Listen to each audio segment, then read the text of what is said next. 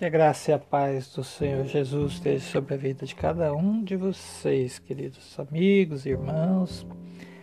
Nós estamos diante de nós aqui uma palavra muito importante na vida de qualquer cristão, né? Estou falando, me referindo à oração do Pai Nosso.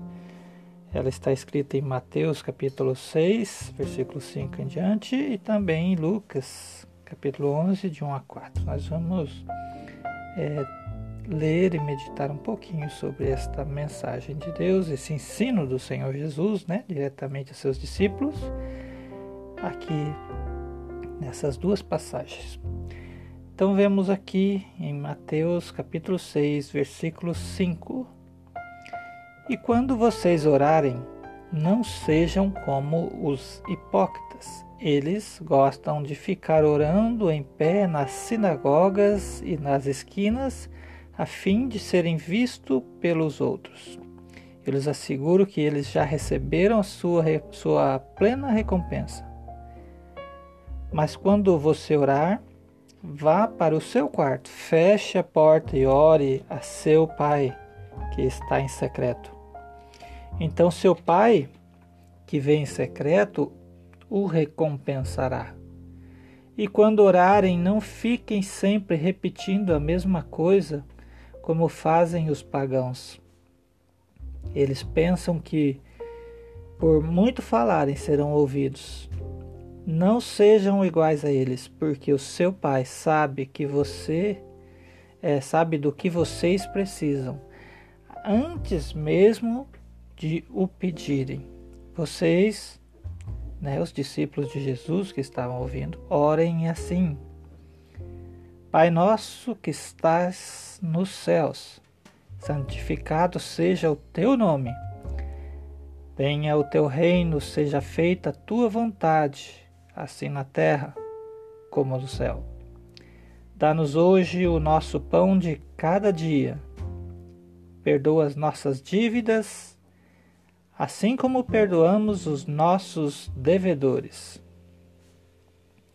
E não nos deixe cair em tentação, mas livra-nos do mal, porque teu é o reino, o poder e a glória para sempre. Amém. Pois se perdoarem as ofensas uns dos outros, o Pai Celestial também lhes perdoará. Mas se não perdoarem uns aos outros, o Pai Celestial não lhes perdoará. Nós vemos essa passagem em meio a uma grande passagem que é o Sermão do Monte, que começa ali em Mateus 5 e que só vai terminar aqui em Mateus capítulo 7. É o capítulo 7 inteiro, ali no finzinho. Quando termina aqui o capítulo 7, a multidão que o assistia diz assim: Quando Jesus acabou, ao 7, versículo 28. Quando Jesus acabou de dizer estas coisas, as multidões estavam maravilhadas com o seu ensino, porque eles, ele as ensinava como quem tem autoridade, não como os mestres da lei. Nós vemos então nessa oração do Pai Nosso esse modelo, né? Não é um uma fórmula, né, de oração, mas é um modelo é, para todo e qualquer cristão, né? da nossa é, geração, vamos dizer assim, ou das gerações passadas e até da geração futura. Orar é falar com Deus. É, esse modelo nós podemos encontrar adoração, né? Pai Nosso, Pai Nosso, não é meu, não é da minha igreja, não é da minha religião não é da minha família, é nosso, é do cristão, de qualquer cristão. Submissão, né? Santificado é o teu nome, venha o teu reino, seja feita a tua vontade, assim na terra como no céu. Fala também de provisão, dá-nos o pão nosso de cada dia. Fala também de perdão, que é uma via de mão dupla, né? Perdoa as nossas dívidas ou os nossos pecados, assim como perdoamos os nossos devedores. Né? Então é uma via de mão dupla. Fala de liberação de perdão, né? Fala também de proteção. Não nos deixe cair em tentação. Livra-nos do mal, porque teu é o reino, o poder e a glória para sempre. E aí, na sequência, ele ensina, né? Nós devemos perdoar assim como os outros têm nos perdoado. Que assim, né? Que nós encontramos verdadeiramente o perdão. Já em Lucas capítulo 11, versículo 1, diz assim: Certo dia Jesus estava orando em determinado lugar. Olha só o exemplo. Tendo terminado, um dos seus discípulos lhe disse: é, ele não estava orando sozinho, embora ali se diz fecha no teu quarto, né? Senhor, ensina-nos a orar, como João ensinou aos discípulos dele. Então os discípulos estavam por perto, vendo Jesus orar. Isso era é, quase que constantemente a vida de Jesus era de oração. E ele lhes disse: Quando vocês orarem, digam: Pai, santificado seja o teu nome, venha o teu reino, dá-nos cada dia o nosso pão cotidiano, perdoa-nos os nossos pecados, pois também perdoamos a todos os que, os que nos devem, e não nos deixe cair em tentação então lhes disse: Suponham que um de vocês tenha um amigo e que recorra a ele à meia-noite e diga: Amigo, empreste-me três pães, porque um amigo meu chegou de viagem e não tenho nada para lhe oferecer. E o que estiver dentro da. É, responda: Não me incomode, pois já está fechada. E, e eu e meus filhos já estamos deitados.